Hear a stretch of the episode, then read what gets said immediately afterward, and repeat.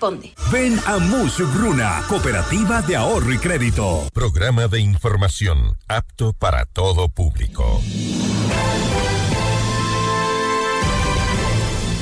FM Mundo presenta Notimundo al Día con Hernán Higuera, el mejor espacio para iniciar la jornada bien informados, en la búsqueda de la verdad y el contraste de posiciones. Dirección informativa, María Fernanda Zavala. Dirección general, Cristian del Alcázar Ponce. Notimundo al Día. Muy buenos días, bienvenidos todos.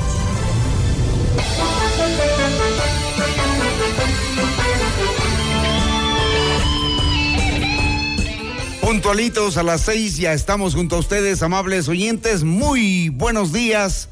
Entregándoles, por supuesto, un abrazo afectuoso, cariñoso, para que ustedes se levanten, se dispongan a trabajar con la mejor eh, gana, con metas, con objetivos, a cumplir el día de hoy. Tranquilo que los problemas tienen solución, se van a resolver, todos tenemos problemas, ¿verdad?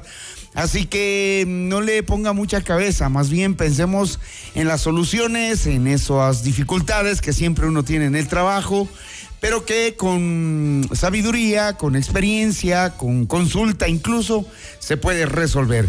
Hablando siempre se resuelven los problemas, así que los invito a que no se preocupen, que si tienen dificultades en los negocios, en eh, los trabajos, en las oficinas, con los clientes, pues resolvámoslos de la mejor manera. Los invito así a iniciar este día miércoles 28 de febrero de 2024, el penúltimo día del segundo mes del 2024.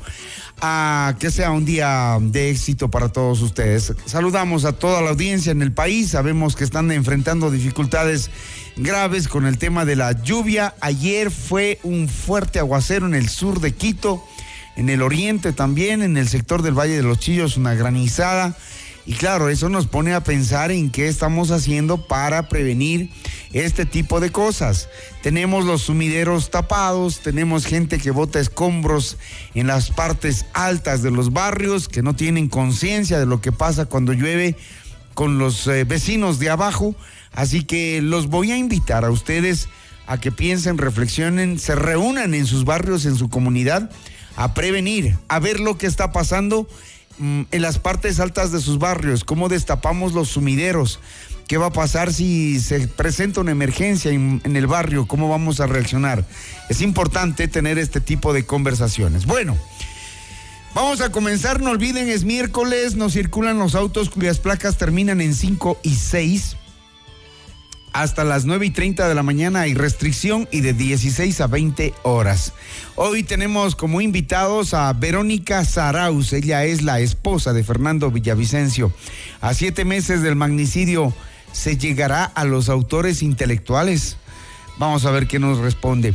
Y Wilson Merino, concejal de Quito, vamos a hablar del proyecto para mejorar los índices de empleo en la capital.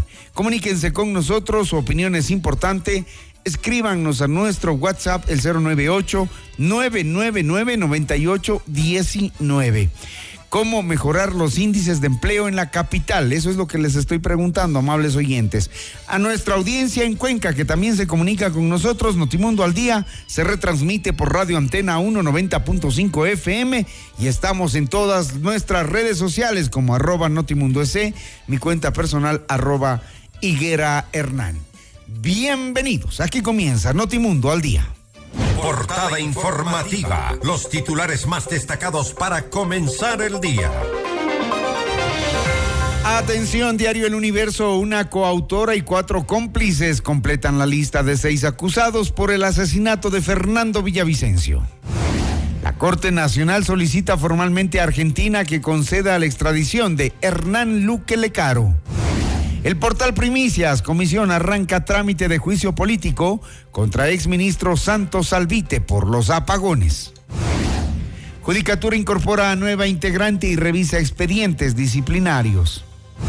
Diario Expreso, la Asamblea Nacional, el CAL califica nueve proyectos de ley.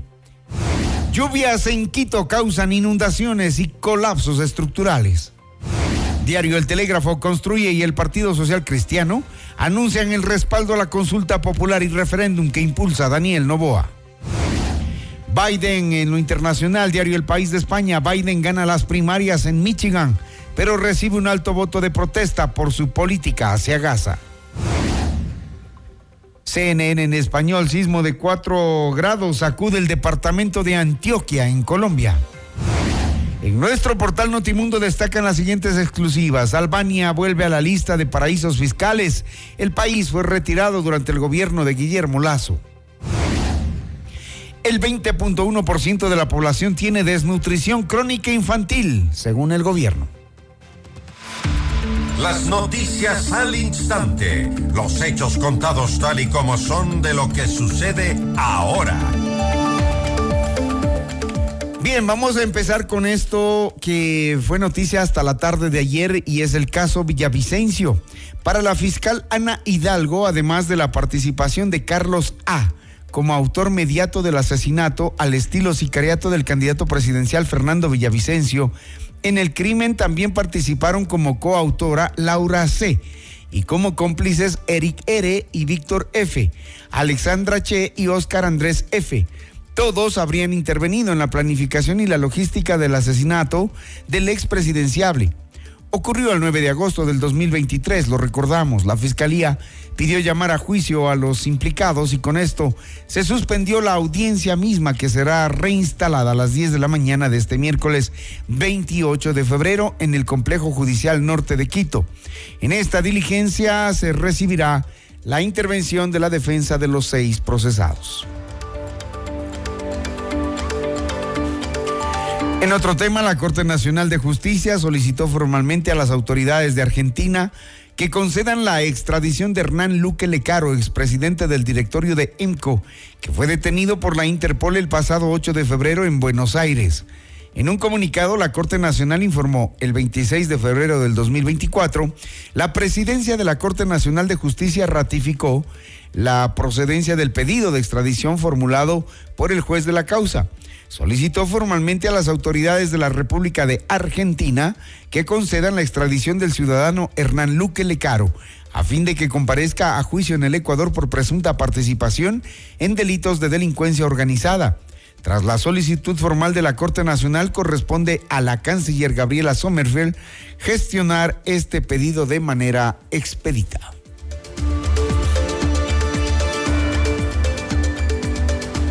6 de la mañana, 7 minutos, con como un reconocimiento por haber declarado el conflicto armado interno para luchar contra el terrorismo. El presidente de la República, Daniel Novoa, recibió de las Fuerzas Armadas un bastón de mando. Esto en el marco de la conmemoración de los 195 años de la batalla de Tarqui, realizada en la Escuela Superior Militar Eloy Alfaro en Quito. Por su parte, el mandatario agradeció a las fuerzas del orden por su apoyo en la ejecución del decreto 111, en el cual se declaró el conflicto armado interno. Como en 1829, hoy nuestras valientes Fuerzas Armadas están librando otra gran batalla para defender la soberanía del país. Quiero agradecer a las Fuerzas Armadas y a la Policía Nacional la respuesta valiente, firme y efectiva que han dado al mandato del decreto 111. Esta batalla que estamos luchando es tan importante y trascendente como fue la batalla de Tarqui y podemos decir a la ciudadanía que estamos respondiendo a este gran reto y estamos bajando los índices de muertes violentas, hemos controlado las cárceles y estamos trabajando para darle paz a los ecuatorianos. Pero aquí hay un gobierno firme que no pacta con criminales, y que libra estas batallas con el apoyo de las Fuerzas Armadas y Policía Nacional para conseguir que no falte nada. Mientras tanto, el comandante del ejército, el general Fernando Adati, resaltó la importancia de establecer a las organizaciones criminales como amenazas para el Estado. Además, como un justo reconocimiento a quien tuvo el coraje de decretar la existencia de un conflicto armado no internacional, como mecanismo para recuperar el orden, la seguridad y la paz social, se ha realizado la imposición del reconocimiento honorífico especial de las Fuerzas Armadas del Ecuador. Por otra parte, en esta fecha en la que exaltamos las glorias realizadas por nuestros primeros soldados, es de especial importancia resaltar el trabajo que en estos momentos todos los soldados de nuestro ejército se encuentran ejecutando para salvaguardar la seguridad de toda la población ecuatoriana.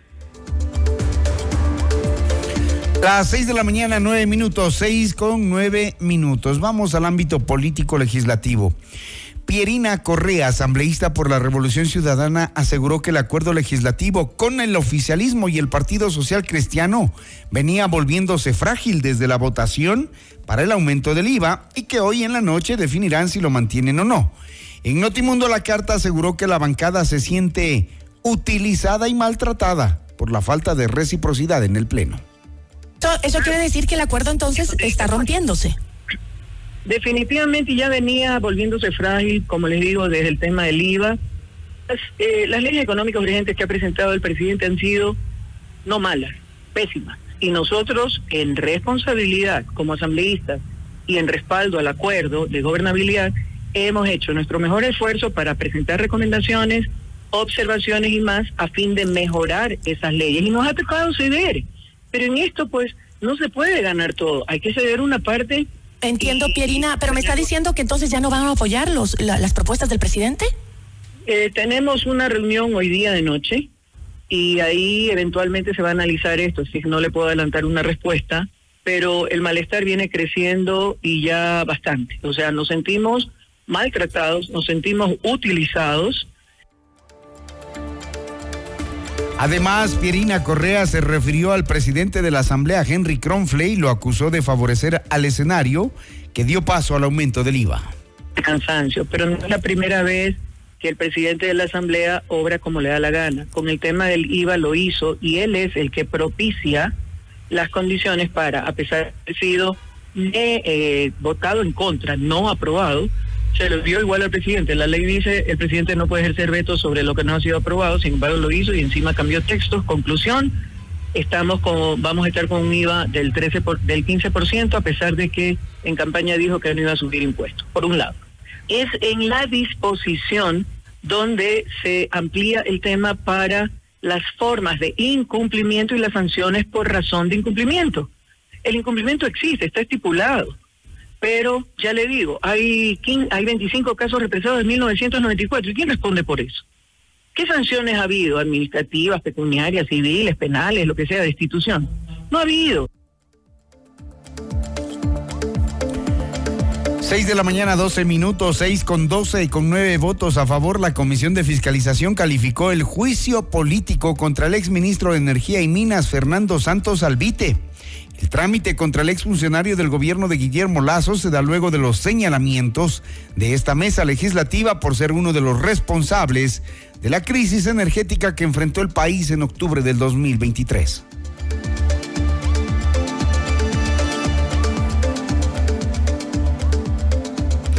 Más información este miércoles el Pleno de la Asamblea tratará el informe de la Comisión de Fiscalización que recomienda el juicio político contra Fausto Morillo vocal del Consejo de la Judicatura y el ex vocal de la institución Juan José Morillo. El asambleísta por el Partido Social Cristiano y proponente de la solicitud Carlos Vera confía en que en el Parlamento se sumarán los votos del oficialismo para lograr el enjuiciamiento contra el exfuncionario y el funcionario. Tomemos en consideración que uno de los eh, imputados en este juicio es actual vocal de la Judicatura, que es el señor Fausto Morillo, y el señor Morillo, que ya es ex vocal, y evidentemente para él operaría la censura, y también para el doctor Morillo el procedimiento que usted indica, que es evidentemente dejar el cargo de vocal de la Judicatura. Efectivamente, nosotros tenemos eh, esa eh, puntualización en donde existen todavía ciertas observaciones en donde bloque ADN y el bloque Construye están todavía analizando las propuestas esgrimidas en este juicio y que evidentemente tienen que ser materia del análisis el día de mañana, pero como lo hemos dicho, el país, ustedes la prensa, los medios de comunicación y toda la ciudadanía está expectante de esto, porque el día de mañana se visualizará por qué tendencia existe una orientación, una votación y por qué tendencia evidentemente se exime de responsabilidad. Esto no de manera irrelevante, sino con las pruebas que hemos manifestado. Las 6 de la mañana, 14 minutos. El legislador Lucio Gutiérrez del Partido Sociedad Patriótica anunció que los asambleístas independientes votarán en contra del juicio político contra Fausto Murillo y Juan José Morillo. Además, acusó el Partido Social Cristiano de beneficiarse ante una posible censura del vocal Murillo.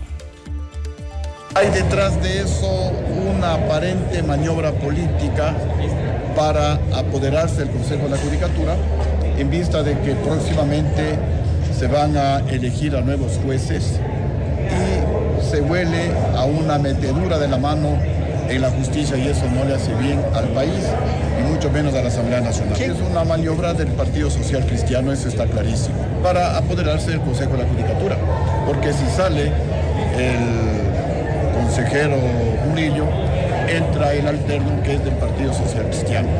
Eso es lo que no se ve bien y justamente aquí en la Asamblea estamos para tomar resoluciones, para aprobar leyes en beneficio de todos los ecuatorianos. Por eso nuestra posición ha sido a favor de todo lo que beneficia a los ecuatorianos y en contra de todo lo que afecta a los ecuatorianos.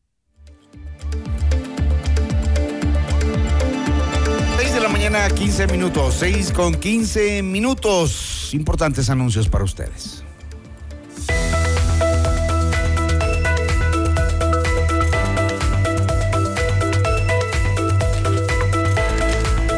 Con Aseguradora del Sur, tu hogar está respaldado en todo momento. Te brindamos coberturas completas por robo, incendios, inundaciones, desastres naturales y mucho más. Cotiza con nosotros en www.aseguradoradelsur.com. Aseguradora del Sur te respalda y te responde.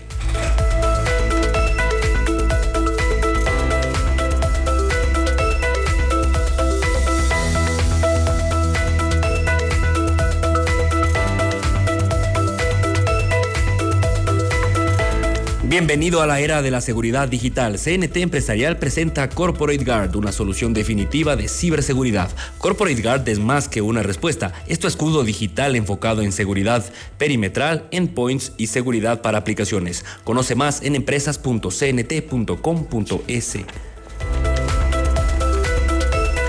Todo lo que necesitas lo puedes lograr con los créditos de Mushuk Runa a nivel nacional. Crédito para tu negocio, tu nuevo vehículo, compra de productos, emprendimientos, estudios, tu casa o lo que necesites. Estamos en todo el Ecuador. Adquiere el libro del abogado Luis Alfonso Chango en todas las agencias de Mushuk Runa o a domicilio. Comunícate al 098 536 6772. FM Mundo invita a cinco parejas al gran concierto de Carlos Vives y el Tour de los 30, jueves 21 de marzo en el Coliseo Rumiñahui a las 20 horas. Inscríbete ahora en fmmundo.com y en el WhatsApp 098 999 con la palabra Vives y tus datos personales. El premio incluye almuerzo en Pícaro Resto Grill y además participas por un meet and greet con Carlos Vives. El sorteo será el jueves 21 de marzo en nuestros programas en vivo, otra promoción gigante de FM Mundo. Análisis detallado, riguroso y a fondo con los protagonistas de los hechos controversiales y coyunturales más importantes de Ecuador y el mundo, con los argumentos y la experiencia de Jorge Ortiz, todos los viernes en Decisiones a las 8 de la mañana por FM Mundo 98.1 en Quito y en todas nuestras plataformas digitales. Reprise, sábado 12 horas y domingo 10 horas.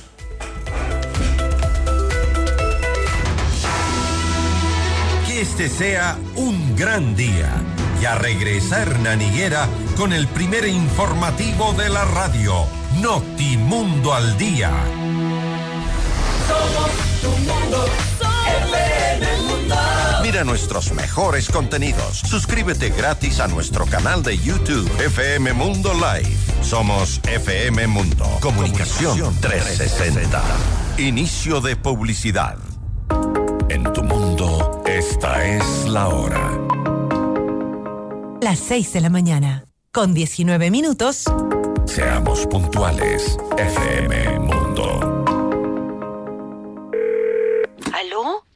¿cómo está? ¿Cómo va el negocio? Bien, prima.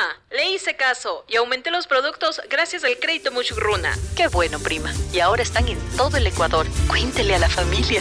Apoyamos todas sus iniciativas y le damos crédito para lo que necesite. Negocio, estudios, viaje, vehículos y más. Hasta 30 mil dólares, sin base y sin garante. Acérquese a la agencia más cercana y solicite su crédito en todo el Ecuador. Aplica condiciones. Abogado Luis Alfonso Chango, gerente general. Estamos en el centro norte y sur de Quito. ¿Buscas la la mejor cobertura móvil LTE para tu negocio? CNT Móvil Empresarial tiene la solución. Ofrecemos conexiones de alta calidad y máxima capacidad. La mejor navegación dentro y fuera de tu empresa. Llegas para realizar videollamadas, monitoreo de apps empresariales que maximizan tu productividad y llamadas ilimitadas a fijos y móviles. Impulsa la innovación con los planes StartNet, ProConnect y Elite Business. Conoce más en empresas.cnt.com.es. Y el milindri a mí me llama. Coca-Cola presenta Melendi. Una sola noche, un solo concierto y sus mejores seguidores juntos. Melendi nos presenta 20 años sin noticias, su nueva gira. Un reencuentro con los milindris de aquellos tiempos y las nuevas generaciones. Una auténtica explosión de emociones. Única presentación en Ecuador, Quito, viernes 15 de marzo, 19 horas 30, Coliseo Rumiñahui. Compra ya tus entradas en ticketshow.com.es, Río Centro, Bol Jardín, Paso San Francisco y el Recreo, con tarjetas Produbanco, 10 meses sin intereses. Auspician Vícaro Resto Grill, Aseguradora del Sur, Vértigo Rupta y Suizo Hotel Quito. Melendi, 20 años sin noticias, te lo trae Top Shows. En tu hogar los ladrones no son invitados. Evita que los imprevistos arruinen tu espacio seguro. La inseguridad no tocará tu puerta cuando lo respaldas con Seguro Mi Hogar. Asegura lo que amas, desde 10,67 al mes. Tu paz y tranquilidad son nuestra prioridad. Cotiza hoy. Aseguradora del Sur. Te respalda y te responde. En CIME Sistemas Médicos contamos con 8 centros de medicina ambulatoria y más de 40 especialidades para tu bienestar. Agenda tu cita en Quito y Manta llamando al 02-501-9400 en nuestra página web www.cime.com.es o en nuestra nueva app CIME. Encuéntranos ahora también en CCI y Ticentro Shopping. Tu salud es nuestra prioridad. CIME te cuida. En Banco Amazonas te ofrecemos la mejor tasa del mercado con inversiones 3.0 tienes más de una forma de ganar. Potencia el rendimiento de tu capital con depósito a plazo fijo. Puedes invertir en obligaciones convertibles en acciones o titularizaciones de cartera. Maximiza tus ganancias y participa por premios instantáneos y un viaje a Aruba. Para más información, ingresa a www.bancoamazonas.com. Con inversiones 3.0 de Banco Amazonas, tienes más de una forma de ganar. Somos tu mundo, FM Mundo. Somos FM Mundo. Comunicación 360. Fin de publicidad. Ya está en FM Mundo, Minuto Forbes, con Cristian del Alcázar Ponce. El mundo de los negocios y las finanzas, bajo la lupa de la reconocida revista internacional. Un espacio de información, datos y actualidad empresarial. Minuto Forbes, escúchelo de lunes a domingo a lo largo de la programación estelar de FM Mundo. Muy buenos días. Gracias por preferirnos. Seguimos en Notimundo al Día. Los hechos contados tal y como son. Con Hernán Higuera. Entrevista al Día. Con Hernán Higuera.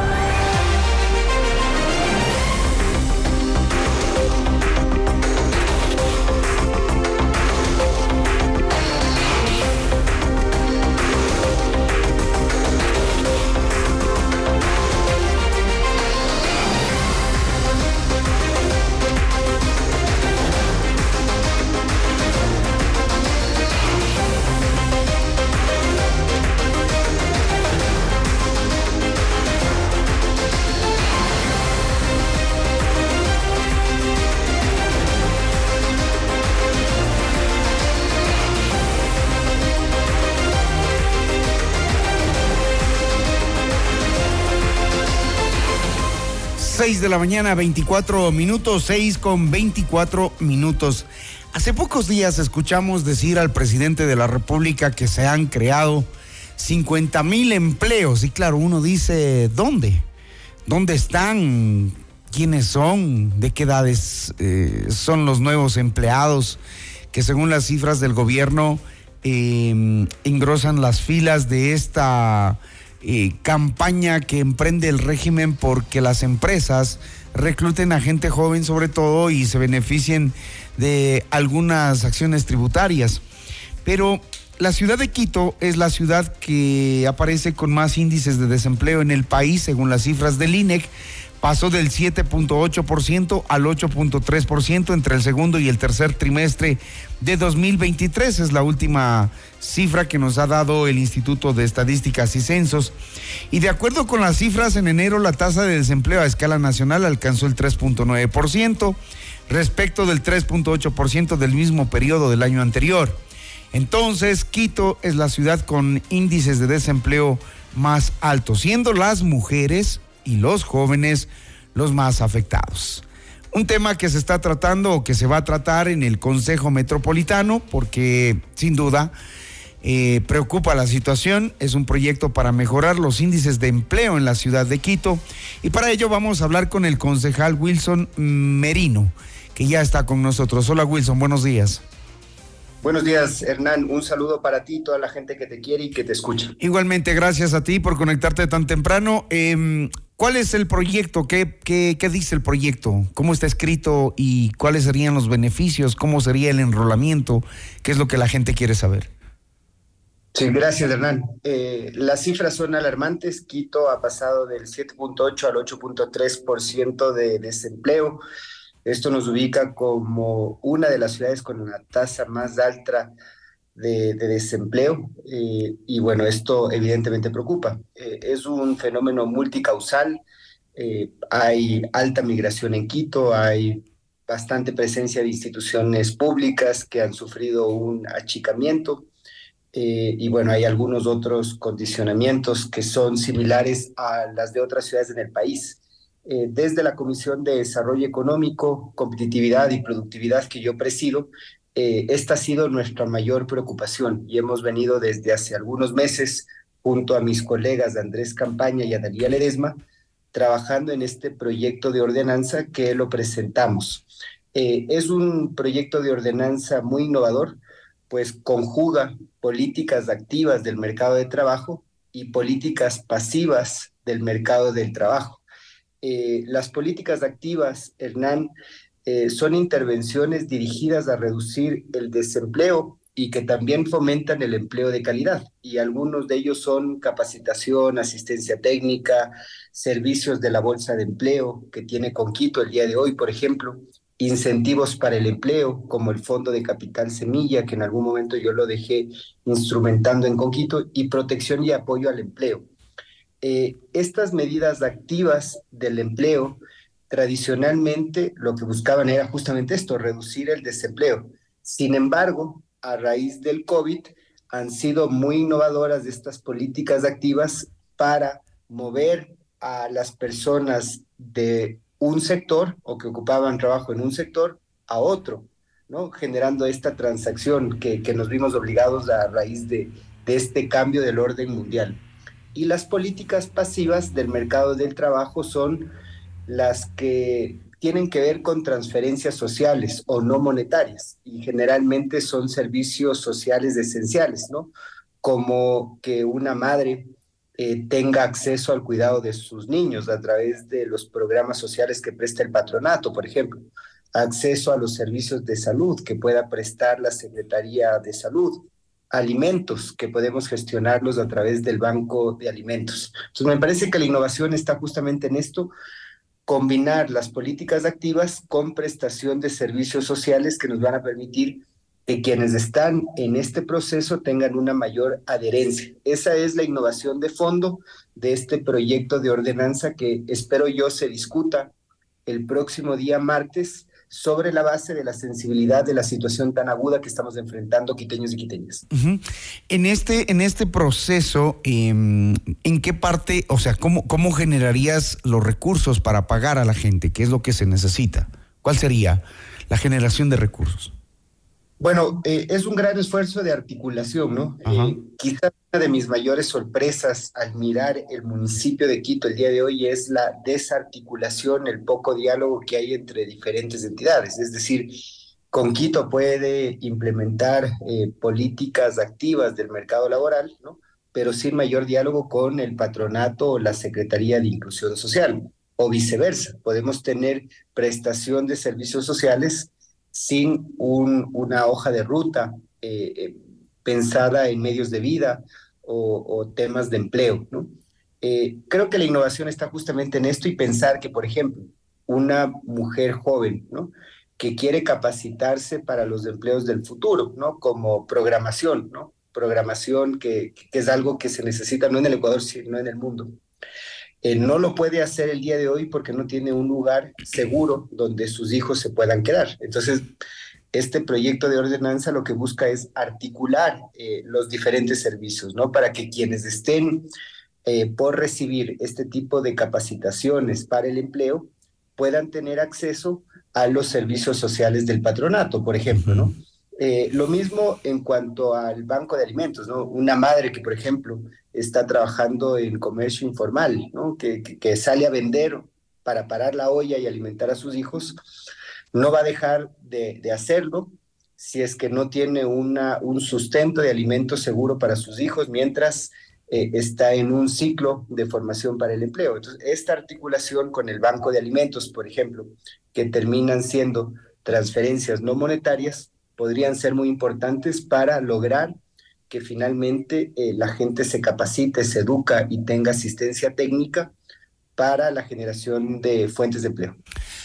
Ahora, mucha gente lo que quiere es ya ir directamente a trabajar, ¿no? La gente quiere que le digan, ¿sabe qué? Aquí hay una plaza de trabajo, venga, gane dinero. No, no, no le apuestan mucho a la formación dual, la capacitación por competencias laboradas enfocadas, empleos verdes, oficios del futuro. O sea, la gente lo que quiere es ya entrar a trabajar. Entonces, no sé cómo van a ustedes a hacer para que esta propuesta sea atractiva. Hey, capacítese, necesitamos formación dual, necesitamos que nos demuestre cuáles son sus competencias, cuáles son sus fortalezas, sus habilidades, sus capacidades.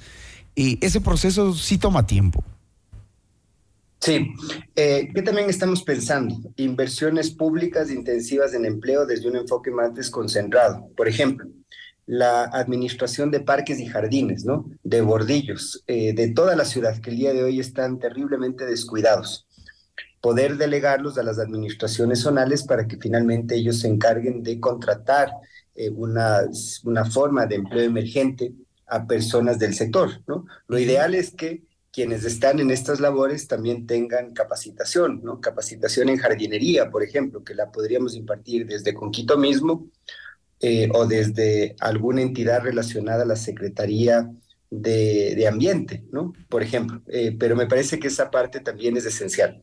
Otro de los elementos que hemos incorporado es el fortalecimiento de la bolsa de empleo, ¿no? Y la bolsa de empleo lo que hace es un match entre las necesidades que tiene el sector privado con la oferta, eh, las necesidades que tienen las personas de conseguir empleo. Entonces, esta herramienta tiene que verse fortalecida para finalmente generar estas, estas conexiones, ¿no? Eh, no podemos seguir haciendo lo mismo y pensar que vamos a tener resultados distintos, ¿no? Por eso creo que es tan importante la capacitación, asistencia técnica, eh, los incentivos al empleo, pero también comenzar a mirar dónde hay oportunidades, ¿no? Eh, yo particularmente creo que hay que apostar por eh, los oficios verdes, por ejemplo, o el empleo verde, que tiene que ver con eh, reverdecer Quito. Yo creo que ahí hay una gran oportunidad laboral. Pero ahí, ¿quién emplea, por ejemplo? O sea, sí, sí, sí. ¿Quién emplea? Si a mí me gusta el empleo verde, ¿dónde acudo? ¿Cómo encuentro? ¿Cuáles son las primeras conexiones que debo hacer? ¿Por dónde camino? O sea, creo que hay mucho, ¿no? Eh, creo que hay muchas oportunidades hoy por hoy. De hecho, eh, los fondos de cooperación internacional están centrados en eh, mitigación del cambio climático y todo lo que tiene que ver con cuidar el planeta. Y esto evidentemente genera oportunidades de empleabilidad, todo lo que gira alrededor de el cuidado de ríos, ¿no? Entonces ahí hay una gran oportunidad laboral de ONGs que están ya instaladas en el país. Eh, todo lo que tiene que ver con diferentes fases del proceso de reciclaje, donde también hay una gran oportunidad eh, laboral. Todo lo que tiene que ver con sembrar y reverdecer la ciudad. Eh, yo creo que esta acción la tiene que liderar las diferentes administraciones zonales desde un enfoque más desconcentrado y que nos permita poder avanzar con este modelo de ciudad finalmente nos va a permitir a todos y todas vivir mejor. ¿no? Empleos del futuro. Eh, ahora mismo, eh, Hernán, yo tengo esta entrevista contigo a través de medios telemáticos y, y, en realidad es el futuro, ¿no? Hay mucha gente que tiene estas visas nómadas que trabajan en un país y trabajan en otro. Eh, pero para poder acceder a esas oportunidades laborales globales necesitas estar capacitado y hay que comenzar a mirar dónde está la oferta y cómo capacitamos para satisfacer también eh, esa, esas demandas que hay a nivel mundial, ¿no? Diseñadores gráficos, programadores, quienes trabajan en renders, ¿no? Que, que, que, es una gran herramienta que se necesita generalmente para el mundo de la construcción. Eh, y en fin, creo que hay varias oportunidades y me parece que esta ordenanza busca justamente aquello, ¿no? Comenzar a innovar y pensar de manera distinta para poder enfrentar un indicador tan duro como es del 8.3% de desempleo que enfrenta la ciudad de Quito el día de hoy. Estoy yo trabajando periodísticamente ahora en unos temas sobre las nuevas empresas que están creando los millennials y los centennials y que realmente son, digamos, algunos chicos muy, muy, digamos, loables sus propuestas. Por ejemplo, eh, pude entrevistar a una chica que está haciendo eh, reciclaje de ropa y ha incursionado en el mundo de la moda generando nuevas prendas con, con, con, ropa que ya fue usada y allí poniéndole, digamos, su, su, su, su estilo, su marca. Ese tipo de, de, empleos, por ejemplo, que generan otras plazas, ¿cómo pueden ser incentivados a través de la ordenanza? Sí, e, ese es el cambio del patrón del mundo, ¿no? Eh, las nuevas generaciones tienen, tienen un chip distinto, son bastante más conscientes ambientalmente de lo que fuimos nosotros, ¿no? De hecho, mi hija Manuela, que tiene siete años, es la, guardia, la guardiana del ambiente aquí en mi casa y la que está siempre diciendo papi recicla, papi separa, en fin. Eh, ese es un cambio ¿no? de, de, enfoque, un cambio de, las nuevas generaciones. Eh, creo que con el ejemplo que tú señalas se podrían ver beneficiados con esta, pero también con la ordenanza de fomento al empleo y la innovación que la presentamos también desde la Comisión de Desarrollo Económico y que fue aprobada ya por el Pleno del Consejo hace algunos meses.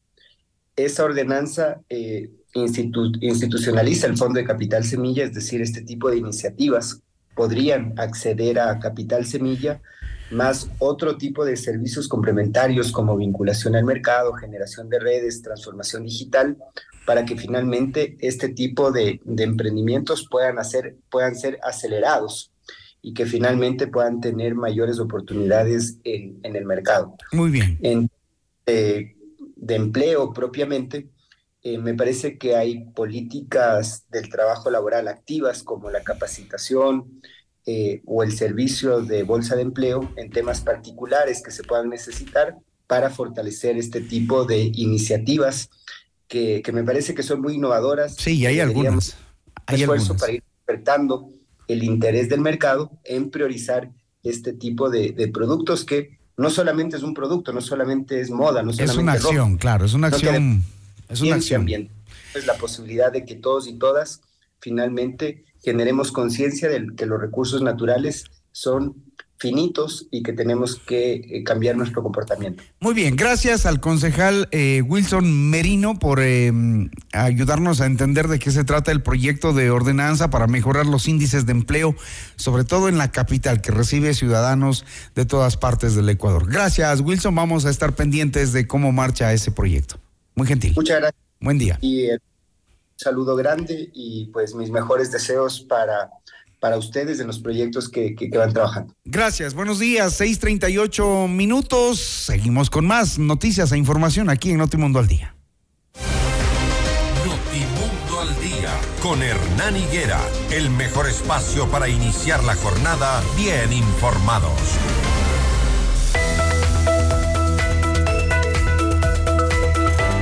La inseguridad no es bienvenida en tu hogar. Respáldalo en todo momento. Te brindamos coberturas completas por robo, incendios, inundaciones, desastres naturales y mucho más. Cotiza con nosotros en www.aseguradoradelsur.com. Aseguradora del Sur te respalda y te responde.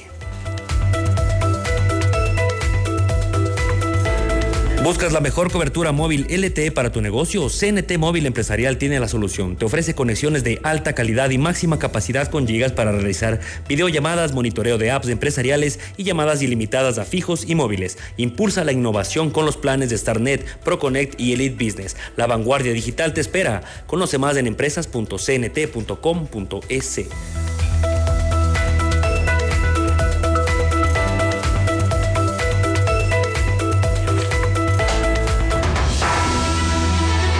este sea un gran día.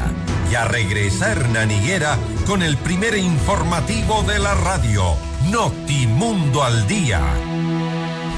Somos tu mundo, FM Mundo. Sigue nuestra transmisión en video FM Mundo Live por YouTube, Facebook, X y en fmmundo.com. Somos FM Mundo. Comunicación 360. Inicio de publicidad. Con el auspicio de CIME Te Cuida, la red de medicina ambulatoria más completa de Ecuador. FM Mundo presenta Mundo Salud con el doctor Esteban Ortiz. Bienvenidos. Hola amigos, soy el doctor Esteban Ortiz. En Mundo Salud nos preocupamos de su salud. Hoy vamos a hablar sobre la diabetes y ustedes saben que la disminución de la capacidad que tenemos nosotros para absorber los azúcares pueden dar lugar a la diabetes. Hay diabetes tipo 1 que usualmente se asocian a factores hereditarios y hay diabetes tipo 2 que usualmente se asocian a los malos hábitos que van aumentando conforme avanza la edad. Lo más importante es que usted esté pendiente de cualquier síntoma o signo que podría alarmarnos sobre la presencia de esta enfermedad. Cuide de su salud, haga ejercicio, no coma tantos carbohidratos, consulte a un nutricionista, consulte a su médico de cabecera y de esta forma pregunte cómo prevenir la diabetes, ya que esta enfermedad es una de las principales responsables de morbimortalidad a nivel mundial. Hasta aquí Mundo Salud con el doctor Esteban Ortiz con el auspicio en de... CIME Sistemas Médicos contamos con 8 centros de medicina ambulatoria y más de 40 especialidades para tu bienestar. Agenda tu cita en Quito y Manta llamando al 02-501-9400 en nuestra página web www.cime.com.es o en nuestra nueva app CIME. Encuéntranos ahora también en CCI y Ticentro Shopping. Tu salud es nuestra prioridad. CIME te cuida. En la actualidad, la seguridad digital no es una opción, es una necesidad. ¿Estás listo para proteger tu empresa de manera efectiva? Presentamos Corporate Guard de CNT Empresarial, la solución líder en ciberseguridad. Una fortaleza digital que protege cada aspecto de tu empresa. Con nuestras soluciones, brindamos seguridad digital a todos los dispositivos, aplicaciones e información en la nube, garantizando la continuidad de tu negocio. Conoce más en empresas.cnt.com.es. En tu hogar los ladrones no son invitados. Evita que los imprevistos arruinen tu espacio seguro. La inseguridad no tocará tu puerta cuando lo respaldas con Seguro Mi Hogar. Asegura lo que amas, desde 10,67 al mes. Tu paz y tranquilidad son nuestra prioridad. Cotiza hoy. Aseguradora del Sur, te respalda y te responde. Coca-Cola presenta. Oye, morenita, te vas a quedar. Carlos Vives. Hola a toda mi gente de Quito, yo no lo puedo creer, pero les voy a decir que el 21 de marzo llega al Rumiñahui el Tour de los 30. Por fin voy a celebrarlo con ustedes. Los quiero. Nos vemos. No te lo puedes perder. Quito, jueves 21 de marzo. Coliseo Rumiñahui, 19 horas 30. Compra ya tus entradas en ticketshow.com.es. Río Centro, El Jardín, Paseo San Francisco y El Recreo. Con tarjetas Produbanco. 10% de descuento y 10 meses sin intereses. Invita NM. Auspician Pícaro Resto Grill. Vértigo Rooftop. Extreme Aseguradora del Sur y Swiss Hotel Quito. Carlos Vives y la provincia. El Tour de los 30 te lo trae Top Shows. Somos tu mundo, Mundo. Somos FM Mundo. Comunicación 360. Fin de publicidad. Decisiones con Jorge Ortiz. Un diálogo frontal para entender los acontecimientos coyunturales del Ecuador y el mundo de una manera directa y a fondo, sin tapujos. Viernes 8 horas, reprise sábado 12 horas y domingo 10 horas. Solo por FM Mundo 98.1 y FM Mundo Live. Le invitamos a escuchar nuestro siguiente programa. Siete horas. Hola Mundo. Con Rodrigo Proaño y Valeria Mena.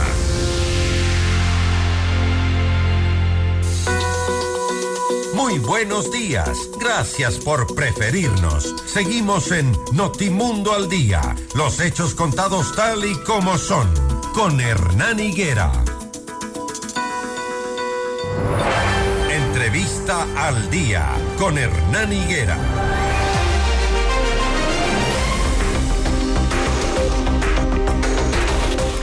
Recibo en los estudios de FM Mundo a Verónica Zarauz, esposa de Fernando Villavicencio. Vamos a hablar de lo que fue esta audiencia preparatoria o evaluatoria de juicio eh, dirigida por la fiscal Ana Hidalgo, que expuso la acusación en contra de seis personas por el asesinato de Fernando Villavicencio. La funcionaria ayer relató detalles de la planificación y ejecución del crimen. Fernando Villavicencio, activista político, ex candidato presidencial, asesinado el 9 de agosto del 2023, era seguido por eh, estos sujetos que recibieron la orden de un tipo que estaba en la cárcel en Cotopaxi, y se apunta hacia ese sujeto como el principal autor, pero material, el, el, que preparó todo, junto a otra ciudadana que estuvo, entiendo, presente en la audiencia. Pero nos quedamos con la sensación de ¿y quiénes fueron los intelectuales? Entiendo que a ustedes, Verónica, les está pasando lo mismo. La ciudadanía quiere saber quién lo mandó a matar. Buenos días, Hernán. Gracias por la por el espacio. Sí, el día de ayer se develaron muchas cosas que nosotras ya sabíamos, pero lo que sí llama la atención es que desde, desde la policía, desde la cúpula de la policía, me refiero eh, específicamente al general Zarzosa, en las declaraciones que él da en la comisión de ocasional que investiga el crimen de Fernando, dice que quien es el mentalizador es este señor Angulo desde la cárcel de Cotopaxi. Y no es así. Este señor es el autor mediato. Alguien le contrató a él en la cárcel de la Tacunga para que él, a su vez, contrate a estas personas, a la señora Castillo y a los gatilleros que en su momento fueron asesinados en la cárcel de, regional de Guayaquil, además. Eso también lo habrá hecho el invisible, como le dicen a este señor Carlos Angulo. Como yo les sugerí ayer a este señor Angulo y a esta señora Castillo, eh, cooperen con la fiscalía, eh, cuenten quién les contrató, porque el, sus vidas están en alto peligro. peligro. ahora porque la gente que les contrató no va a escatimar recursos ni esfuerzos para silenciarlos, así como hicieron con los sicarios en Guayaquil. ¿Y usted nota esa posibilidad de cooperación de esta gente? Hasta el momento no ha habido ninguna posibilidad de que quieran hablar, pero deberían tener en cuenta que sus vidas están peligrando. ¿Qué de lo que escucharon y vieron ayer les llamó la atención? De lo que ustedes ya sabían, porque ustedes ya sabían lo que escucharon ayer. Bueno, además de, de expresar mi absoluto rechazo a la manera en la que la jueza llevó la audiencia, ella desde su casa y decide suspender la audiencia solo porque llovía en su casa y se le caía el internet en medio además del alegato de la fiscalía que le interrumpe y fue una, una, una audiencia... Eh, viene siendo Tosca, atropellada, ¿no? Totalmente atropellada. atropellada, desde el día que le que quieren, se llamó. le quieren, pues, le quieren detener, los abogados haciendo sus argucias. Menos mal, ya no hay eh, espacio para que cambien de abogado. Eh, uh -huh. De hecho, la jueza eh, fue estricta en ese sentido la vez anterior, cuando vayan a cambiar de abogado nuevamente, está la Defensoría Pública lista para asumir la defensa de quien no tenga defensa, pero la forma en la que no le da la, la jueza la, la sustancia de la de la importancia que tiene este caso, porque este no es un caso de delincuencia común, este es un crimen político y tiene que tener todas las solemnidades del caso, el respeto hacia la memoria de Fernando Villavicencio además. Ahora, en el caso Metástasis, ahí ya se empieza a evidenciar, según lo que está relatado y lo que hemos podido leer, eh, ¿por dónde venía el tema del el nombre de Fernando Villavicencio como el que ya cansaba a las personas que él venía denunciando? ¿Ustedes qué, qué, qué intuyen por ahí? Bueno, este, hay que recordarle a la ciudadanía que Fernando ya viene de muchísimos años atrás, desde el gobierno de Rafael Correa, con una persecución implacable que tuvimos que soportarla además. Todos estos personajes que salen en los chats de Metástasis, el señor Aleaga, el señor Jordán, el señor Cortázar, el señor Norero, todas estas personas son están vinculados de una u otra manera hacia el correísmo y ha sido el correísmo quien ha perseguido políticamente, judicialmente a Fernando, hasta económicamente nos persiguieron. Nosotros tuvimos que pagarle 47 mil dólares a este señor Correa para que no nos embargue la casa. Y usted se ratifica que por ahí viene. Por supuesto, este, como digo, este es un crimen político, con intereses políticos. Fernando tenía muchas expectativas de llegar a la presidencia de la República y a esta gente no le convenía que Fernando Villavicencio, siendo el presidente de la República, les persiga por lo que se llevaron los recursos de los ecuatorianos, que tomaran el control de los puertos los militares y además iba a depurar las Fuerzas Armadas y la policía que están contaminados, los ciertos elementos de las entidades están contaminados. No podemos negar eso, que es un hecho cierto. Y eso después de la muerte de Fernando seguramente no ha cambiado. ¿Qué ven ustedes? Bueno, vimos que el presidente de Novoa tomó una determinación valiente cuando sacó a las Fuerzas Armadas y las dejó a cargo de las cárceles. Pero bueno, habrá que ver hasta cuándo dura esta medida, ¿no? Pero del resto no hay corrupción, no pasa nada en este país desde que Fernando fue asesinado, no hay alguien que salga a decir Sabemos que se siguen robando los recursos. Paren de robar los recursos. No hay nadie, no pasó nada después del asesinato en este país. ¿Qué conocen de Carlos Edwin A., identificado como el alias Invisible? Invisible 1. ¿Qué conoce la familia de este sujeto? Bueno, este señor es un, un delincuente que estuvo, ha estado varias veces en la cárcel por microtráfico debe haber... Cabecilla de los lobos, dicen, ¿no? Es parte de la... Lo que pasa es que dentro de las estructuras criminales también hay mandos medios. Y debe ser este señor de los mandos medios. Alguien le dio la orden a él para que ejecutara el trabajo que le coordine a esta señora Laura Castillo para que ella provea de la logística a los sicarios también.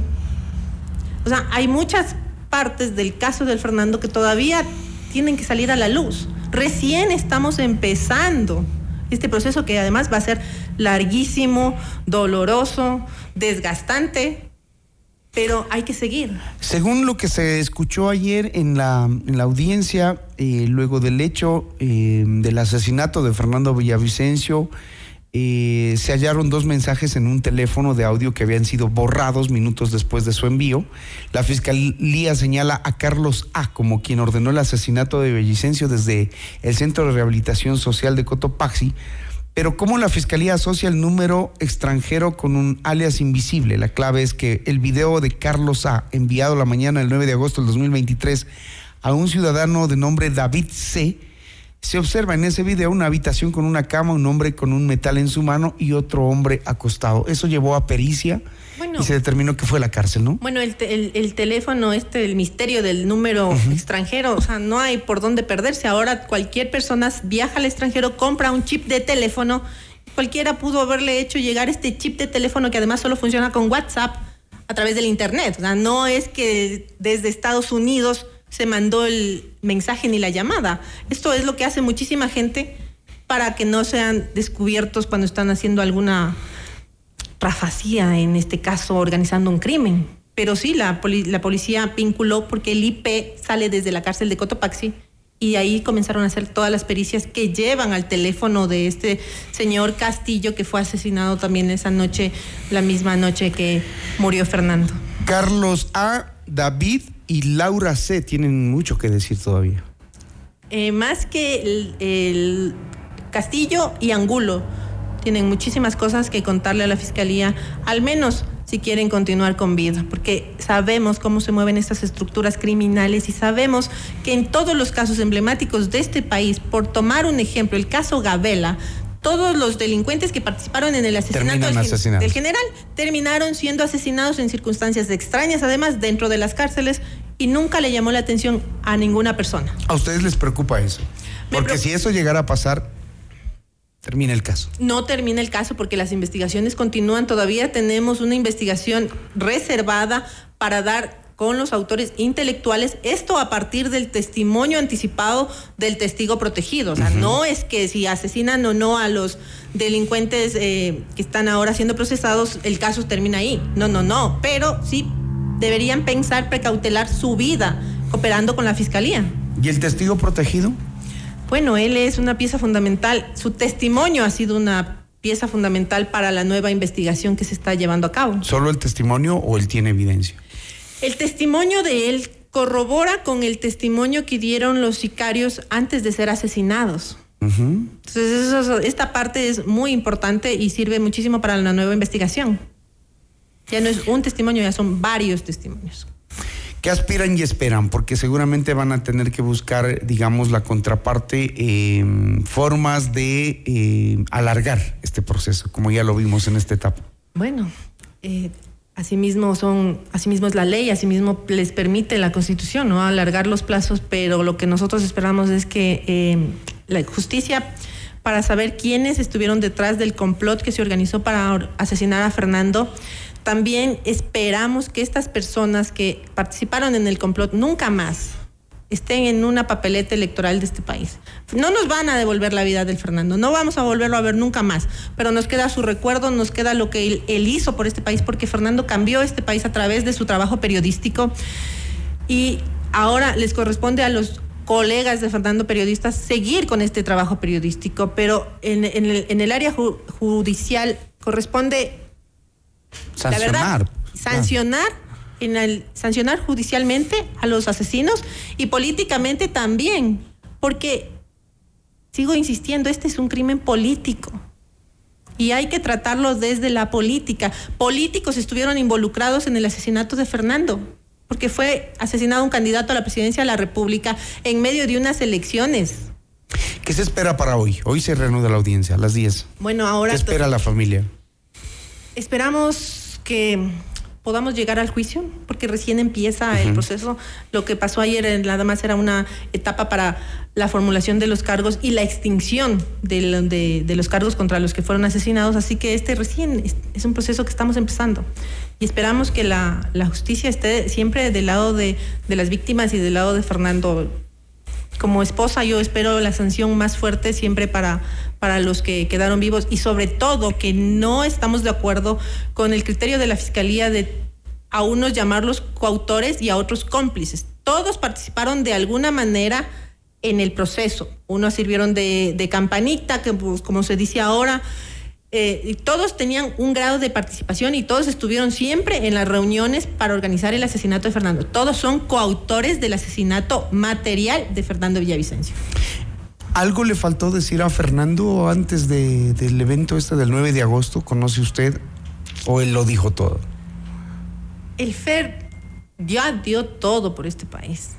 A él es la única persona que yo conozco que le haya dolido en realidad la corrupción de este país. O sea, él, él, él, desde el periodismo solito, eh, perseguido, exiliado, siempre fue sacando a la luz los casos de corrupción. Jamás se quedó con información, siempre compartió la información. Entonces, él creo, él ya lo dijo todo. Tal vez diría, estoy cansado ya de ver todo el esfuerzo que, que, de alguna forma, claro, él se frustraba mucho porque todo lo que hizo, por ejemplo, en el caso Petroecuador, cuando se develó que la reconstrucción era una cosa absurda, más de 2.200 millones de dólares ahí en contratos de corrupción y ahora comenzaron a salir en prelibertad todos y justamente uno de los que salieron en prelibertad, este señor Alex Bravo, ahora otra vez está con, contratando con la con Petroecuador. Y no pasa nada. Aquí en este país parece que no pasa nada. Los sentenciados que tienen prelibertad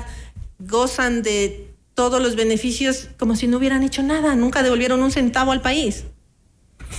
Y ya nadie denuncia la corrupción. Y lo peor de todo es que desde el asesinato del Fernando no hay nadie que salga a tomar la posta a decir, ok, ¿qué pasó con esta denuncia? un día antes de ser asesinado, Fernando puso una denuncia enorme en la fiscalía Nadie en la asamblea se ha dado la molestia, al menos, de inteligenciarse que iría a denunciar el Fernando. La denuncia que puso el mismo Fernando contra los cinco asambleístas, Aliaga, Muentes, Cuero, Gómez y González, sigue ahí en la, en la fiscalía esperando el sueño de los justos. Bien, es Verónica Saraus, acaban de escucharla ustedes, esposa de Fernando Villavicencio, el eh, candidato presidencial asesinado hace siete meses. Entiendo que han sido meses duros y difíciles para la familia que sigue buscando justicia. Las seis de la mañana, 58 minutos. Gracias, Verónica. Muy gentil. Ustedes, muchas gracias. 6.59, gracias a ustedes por su sintonía. Antes de despedirnos, mm, más información. Gracias. Gracias.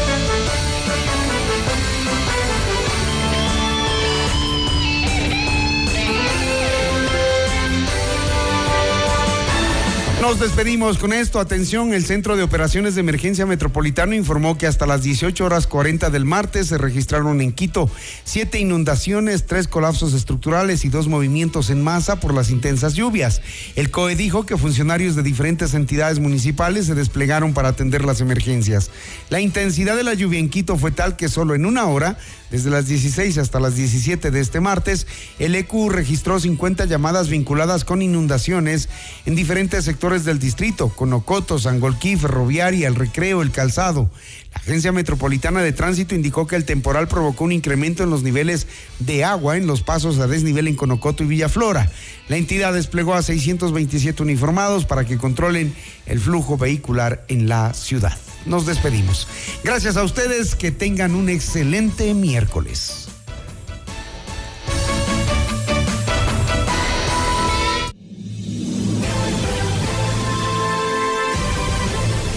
FM Mundo presentó Notimundo al Día, el mejor espacio para iniciar la jornada bien informados.